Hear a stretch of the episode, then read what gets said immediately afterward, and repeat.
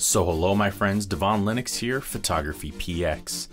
In today's video, we will cover the main highlight features and do an overview of Nikon's D3100. Initially released in the fall of 2010, it's the next installment in Nikon's D3000 series of APS-C DSLR cameras and the successor to the original D3000. Nikon aims this entry-level camera to new users looking for an upgrade in image quality over a point and shoot or their smartphone. They also aim this camera as a competitor to Canon's T2i.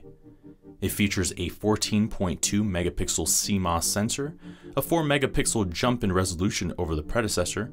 While its resolution is outdated in comparison to today's advancements, it remains quite good and superior to that of a point and shoot camera. On the video front, it shoots 1080p full HD video up to 24 frames per second and delivers sufficient video even considering its age. Low light performance is also quite strong. It features a native ISO range from 100 to 3200 for usable results throughout its entire range for both photos and videos. While most cameras today have ranges that far supersede this, ISO 3200 is typically where most limit in usability.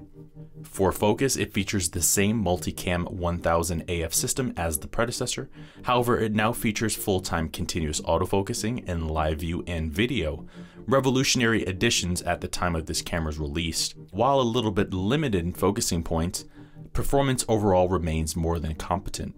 Battery performance is also on par with today's standards. Nikon rates the battery to provide 550 shots per charge, Physically, the layout is quite logical and functional in nature, but it delivers the right selection of controls for full manual shooting. Outside of that, it also features Nikon's helpful guide mode, a customizable function button, and a headphone input. In the end, the Nikon D3100, while a bit archaic to today's standards, remains an incredibly capable and competent camera. It makes an excellent choice for those who are new to digital photography, desiring an upgrade without breaking the bank to do so. And it also provides the right amount of manual controls, flexibility, and guidance that's perfect for the beginning photographer. It's a simple enough camera to operate, but remains compact and jam packed with the necessary features to make it capable, even to today's standards. So, there you have it, my friends. There are the highlights in the overview of Nikon's D3100. For more information on the D3100 and other Nikon cameras, check out our website, photographypx.com.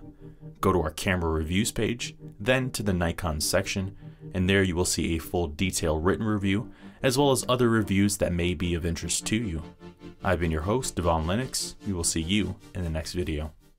Thank you for watching today's video.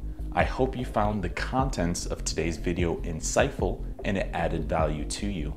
If you're new here, please consider subscribing if you haven't done so already.